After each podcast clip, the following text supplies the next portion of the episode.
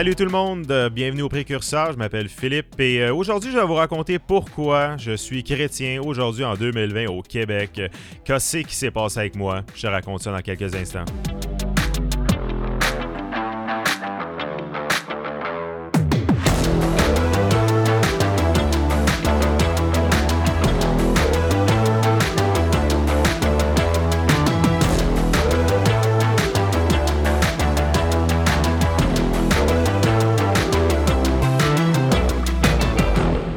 Yes, salut tout le monde et bienvenue au Précurseur. Euh, comme je vous ai dit la semaine passée, je vais vous partager mon témoignage. Euh, Qu'est-ce qui est arrivé dans ma vie pour que je sois aujourd'hui un chrétien qui fait des études en théologie puis qui veut euh, partager le message de la Bible puis de Jésus? C'est quand même étrange au Québec aujourd'hui pour ma génération. Euh, mais euh, c'est quoi un témoignage? Premièrement, un témoignage, c'est simplement mon histoire, mon histoire dans ma vie, qu'est-ce qui est arrivé euh, et, euh, et pourquoi il y a eu ce, ce- renversement de situation.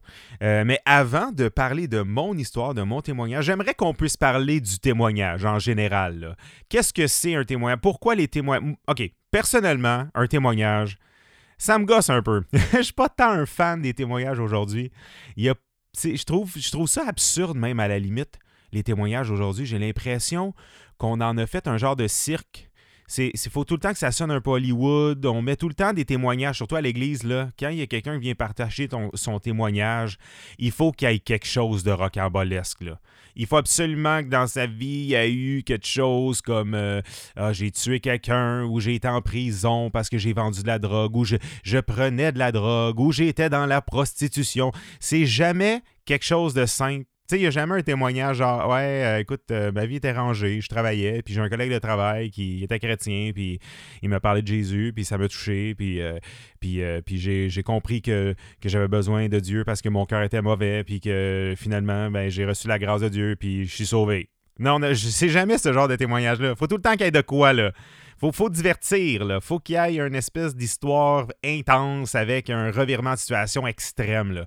Genre le caïd de, la drogue, où euh, j'étais un pimp, je faisais danser des filles. Tu sais, genre d'affaires comme aïe aïe. Tu sais, genre l'exception à la règle. Parce qu'on va s'entendre.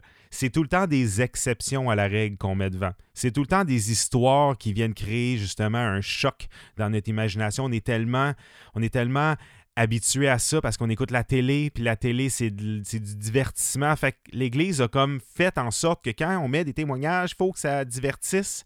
Puis là, c'est comme, c'est extraordinaire. Le gars, il est là, puis il fait comme, ben, j'ai arrêté de vendre de la drogue depuis que je suis chrétien. Puis j'ai arrêté de faire ça, puis faire ça. Puis là, tout le monde fait comme, wow. Puis là, tout le monde dit, amen. Puis c'est extraordinaire. C'est magnifique. Mais le problème avec ça, c'est qu'on on a une génération remplie de chrétiens chrétiennes qui ont grandi dans des familles ordinaires, rangées, les parents sont encore ensemble, on est à l'école privée, j'étais à l'université, j'ai un bon métier. Puis un moment donné, quand j'étais jeune, ben, le pasteur il a prêché, puis j'ai comme compris l'amour de Dieu, puis j'ai pris une décision, je me suis fait baptiser, fait que je suis un chrétien, fait que j'ai comme pas de témoignage. Fait qu'on est devant la réalité qu'il y a un paquet de chrétiens aujourd'hui qui ont tout simplement pas de témoignage. Parce que nous avons mis le témoignage comme une affaire rocambolesque, comme une affaire déconnectée de la réalité. Il faut que ça soit big, il faut que ça divertisse, il faut que ça ait un choc. Hein? Puis la réalité, c'est qu'il n'y a rien de mal. Je ne suis pas en train de marginaliser ces témoignages-là. Ils sont extraordinaires. A des fois, là, c'est wow, vraiment. Là, Dieu a fait des changements fous dans la vie de gens vraiment, vraiment intenses. Mais voilà le problème. Ces gens-là qui n'ont rien connu de Dieu ont vécu des vies rocambolesques. Ils arrivent à l'Église, ils reçoivent l'amour de Dieu, le pardon, la grâce. C'est extraordinaire ils réussissent à ranger les trois, quatre affaires en surface qui sont vraiment intenses. Là. On s'entend quand, quand tu commences à devenir chrétien avec les valeurs morales, c'est sûr que si tu danses aux tables, généralement t'arrêtes. c'est sûr que si tu vends de la drogue, non, généralement t'arrêtes. Fait qu'ils vont arrêter les grosses affaires, puis après quelques mois, quelques années, il y a tout le temps un méga désert dans la vie de ces gens-là. Pourquoi? Parce que là, tu t'aimes Jésus, fait tu lis ta Bible, tu écoutes les messages, et puis là, tu, finalement, finalement, en bout de ligne, tu réalises que mais tout ce qui était en surface, OK, oui, ça a changé, mais dans le fond, tout ça, c'est une histoire de cœur. Le fin fond de mon cœur est profondément mal, mauvais. Le péché à l'intérieur de mon cœur, l'orgueil, la, jalousie. Ah, là, là, tu réalises que, aïe aïe, OK, c'est plus profond que je pensais, cette histoire de péché-là. c'est plus intense que je pensais. Et c'est là que la génération de jeunes croyants chrétiens sans témoignage rentre en ligne de compte. Si tu penses que tu n'as pas de témoignage, il y a deux raisons. Soit que tu n'as pas réellement réalisé l'état de ton cœur, ou soit que tu te ne l'avoues pas, ou que tu ne veux pas en parler parce que c'est trop deep. Et moi, je, vais être franc avec vous, avant que je vous partage mon témoignage. Moi, j'ai souffert d'une génération de chrétiens à l'Église qui n'ont pas partagé leur témoignage par rapport à leur jalousie, leur orgueil, des choses qui vivaient profondément. Parce qu'on va s'entendre, la réalité de notre société, c'est rempli de ça. C'est la jalousie. Combien de gars sont jaloux des capacités physiques et intellectuelles des autres? Combien de filles sont jalouses de, la beauté d'une fille ou de l'intelligence de l'autre? Tu comprends ce que je veux dire? On vit avec le péché dans notre cœur. Fait que même si tu es chrétien depuis toujours, un moment donné, il a dû avoir un clash dans ta vie où ce que tu as réalisé réellement l'état de ton cœur. Et c'est ce genre de témoignage-là qu'on a besoin d'entendre. Des gens honnêtes qui vont pas nous faire à croire qu'ils sont meilleurs que n'importe qui, qui vont pas nous faire à croire qu'ils sont aboutis à tout, puis que tout va bien, puis n'ont aucun problème à demander pardon à des gens qui les ont offensés. Tu sais, les affaires dures à faire. Là. Hein? Moi, j'ai vécu plein d'affaires avec des gens à l'église qui ont des belles vies rangées, puis sont capables de pas sacrer, puis pas de, pas de, fumer, puis pas de faire des saletés, mais qui, ont, qui pardonnent jamais. Qui, vivent la jalousie, puis on le sait, puis ils n'en parlent jamais. Tu comprends ce que je veux dire? Fait qu'aujourd'hui, moi, ce que j'essaie de vous démontrer, c'est qu'on a tous une histoire, on a tous un témoignage. Il faut juste être honnête avec nous-mêmes. Alors aujourd'hui, je vais être honnête avec vous et je vais vous partager mon histoire. Parce que non, j'ai pas fumé de la drogue. Et non, j'ai pas vendu de la drogue et j'étais pas dans le crime organisé. J'étais juste un jeune voyou qui écoutait du rap puis qui était fâché contre le monde puis puis j'avais une haine à l'intérieur de moi, puis j'avais, j'avais tout ce que tout le monde vit, l'orgueil, la jalousie, la, la, haine, la, rébellion envers l'autorité, euh, euh, la société, c'est de la merde, le monde, c'est si, si, c'est ça. Puis comme tous les Québécois, par rapport à l'Église, mais ben, on, les médias nous disent que ben, l'Église, c'est mal, l'Église, c'est les prêtres pédophiles, c'est, euh, c'est, des voleurs, c'est l'argent, c'est si, c'est ça, les pasteurs qui volent de l'argent, tu sais, c'est ça que les médias nous mettent en tête. Fait que dès un jeune âge, dans ma tête, l'Église, c'est, c'est, le problème du monde. Hein? Et, et, fondamentalement, quand j'étais un adolescent, j'étais un athée. Je me dis, il n'y a pas de Dieu, c'est impossible parce que, premièrement, si l'Église est, tout croche à ce point-là, euh, s'il y a réellement un Dieu derrière vous qui vous dicte comment, comment opérer et avancer, ce Dieu-là est clairement pas un bon Dieu. Tu comprends? Fait en général, un Québécois ordinaire rejette la foi, rejette l'Église, se dit athée. Malgré toutes les questions existentielles qu'on peut avoir, malgré le fait qu'on se questionne sur l'existence de Dieu. Parce que ça, c'est humain. Qu'est-ce qu'on fait sur la terre? Qu'est-ce que ça veut dire d'être humain? C'est quoi le but de tout ça? Est-ce qu'on a un espoir autre que juste comme vivre puis mourir, parce que ça, ça peut devenir assez absurde rapidement la vie sur Terre. Fait que j'étais cet ado cet ado bien ordinaire, bien trouble, bien rebelle. J'écoutais du MM puis du Tupac, puis je sacrais aux deux mots. Puis euh, c'est ça.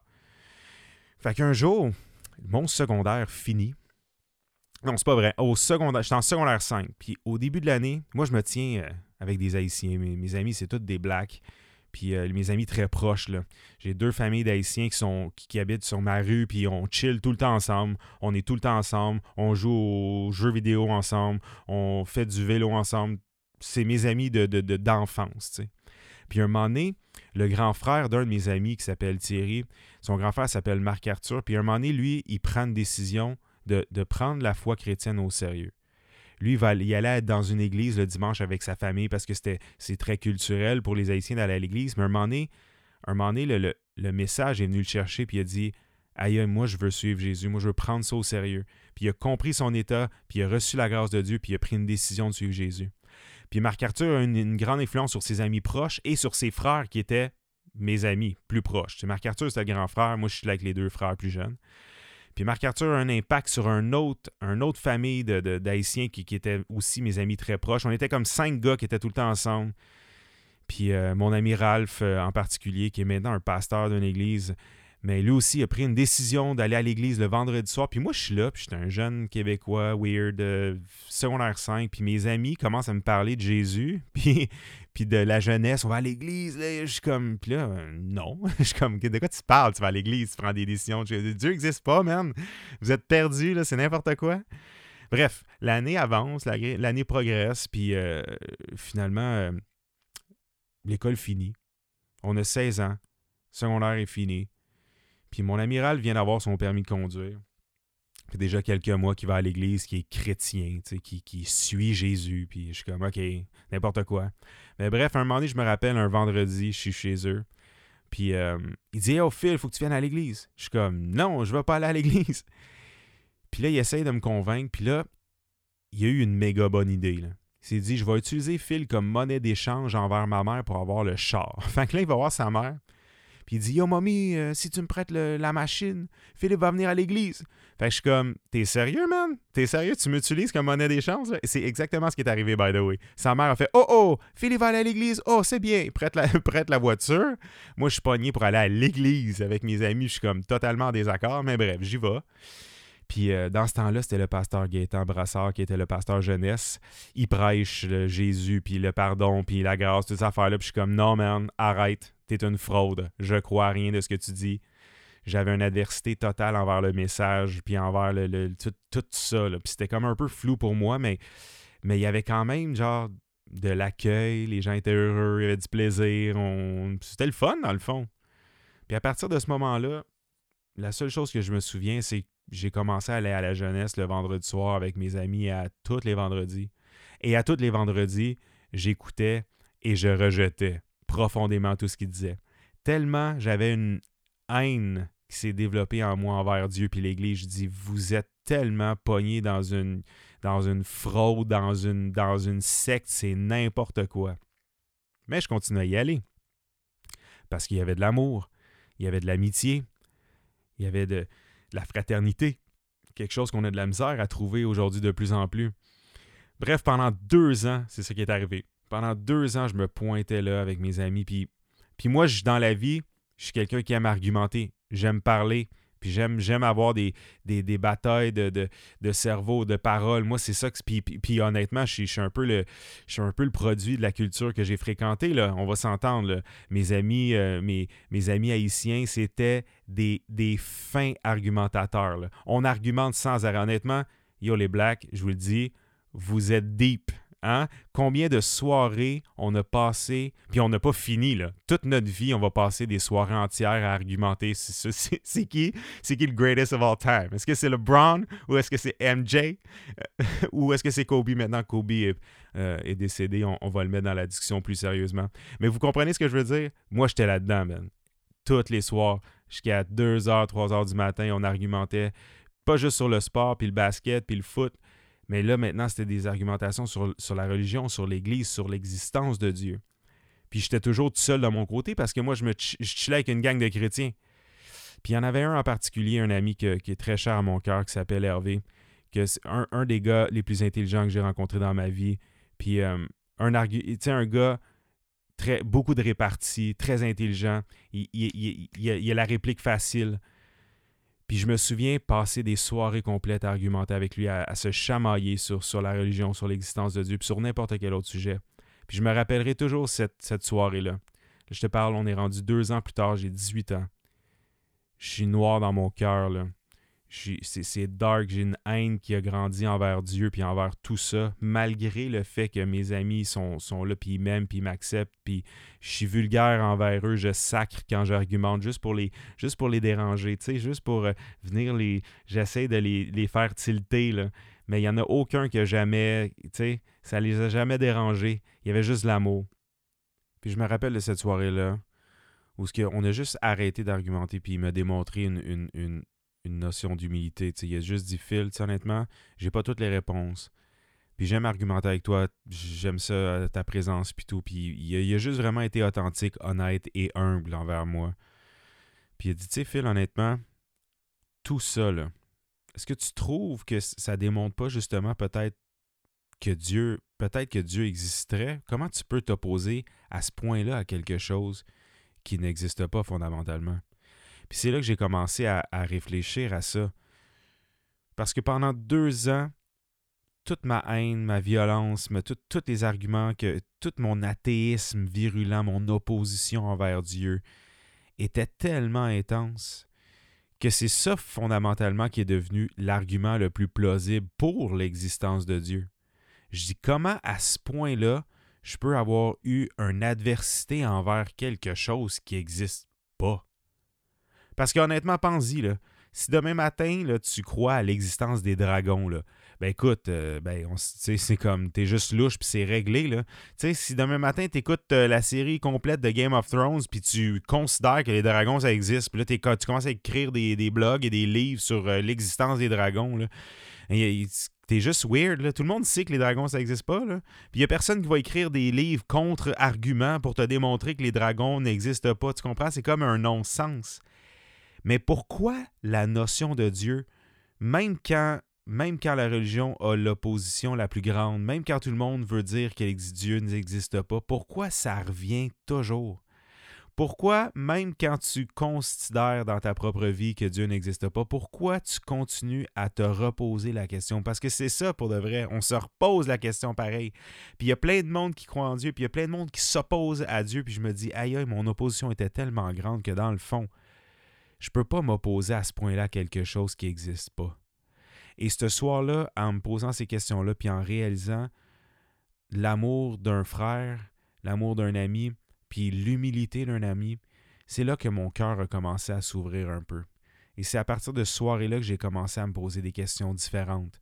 J'ai commencé à lire un peu la Bible, puis je voyais en Jésus quelque chose de vraiment weird. Je me dis, je lisais les histoires de Jésus, puis je, suis comme, c'est weird. Un être humain n'aurait pas réagi comme ça. Quelqu'un d'ordinaire n'aurait pas répondu ça. Je voyais quelque chose de divin dans la personne de Jésus quand je lisais. Puis ça m'amène à quelques semaines après, après cette, euh, euh, démonstration d'humilité et d'amour d'un ami. Pendant quelques semaines après, j'ai vraiment vécu ça, j'ai vraiment réfléchi à ça, j'ai réalisé à quel point j'étais aimé. J'étais aimé par ceux qui représentaient l'amour de Dieu, les chrétiens. Puis je me rappellerai toujours ce vendredi soir-là, on est au mois d'octobre, puis euh, on est dans une retraite, un vendredi soir. Puis il y a une femme qui vient partager son témoignage et elle vient prêcher l'Évangile.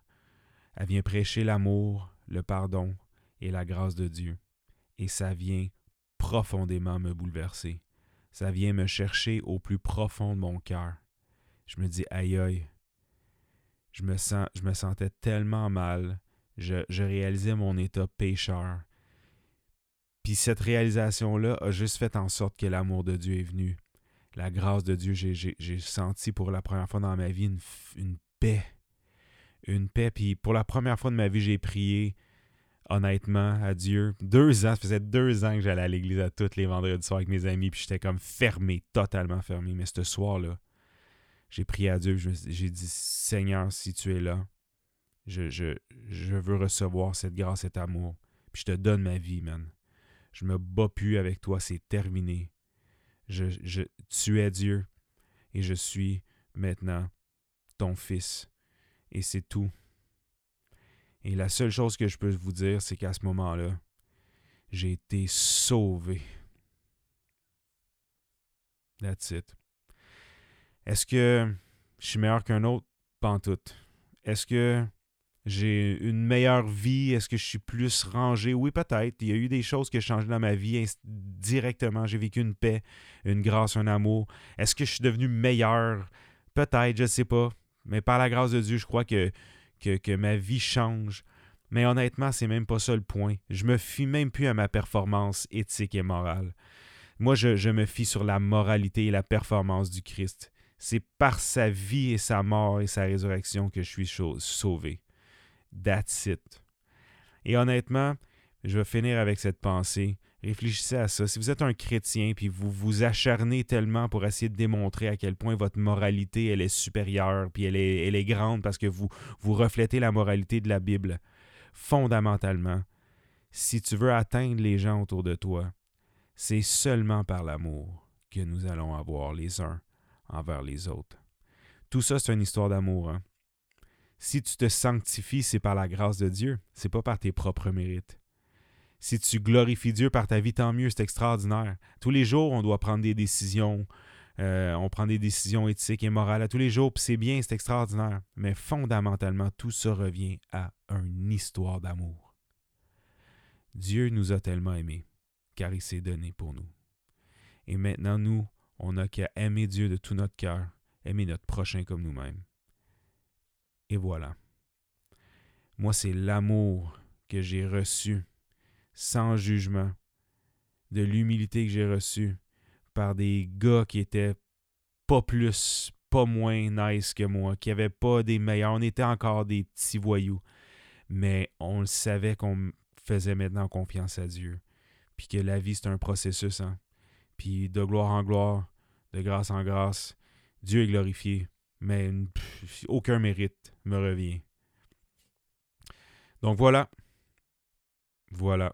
Ça m'a fait un grand plaisir de vous partager ça, mon témoignage euh, très humble, très simple, rien de, rocambolesque, juste une honnêteté de cœur, juste une réalisation de l'amour et de la grâce. Et alors euh, voilà, c'est tout. Merci d'avoir été à l'écoute de, ce témoignage et merci d'avoir été à l'écoute de ces trois premiers podcasts qui, étaient comme un gros, euh, un, gros start-up. C'était comme une manière de vous démontrer le projet, euh, le nom du, du, précurseur et mon témoignage. Je me suis présenté, je suis qui. Puis là, à partir de la prochaine épisode, on part. On va avoir des messages, on va aller voir dans la Bible, on va parler de Jésus, de son histoire, de, sa grâce. On va essayer de comprendre ensemble plus. On va, parler de sujets euh, pertinents pour, pour notre contexte d'aujourd'hui. Je vais essayer de vous trouver des intervenants, des pasteurs, des théologiens, des gens qui ont des choses intéressantes à dire, faire des entrevues colorées. On va avoir du plaisir. Ça va être extraordinaire. Hein, c'est pas extraordinaire? Hey, on fait du podcast.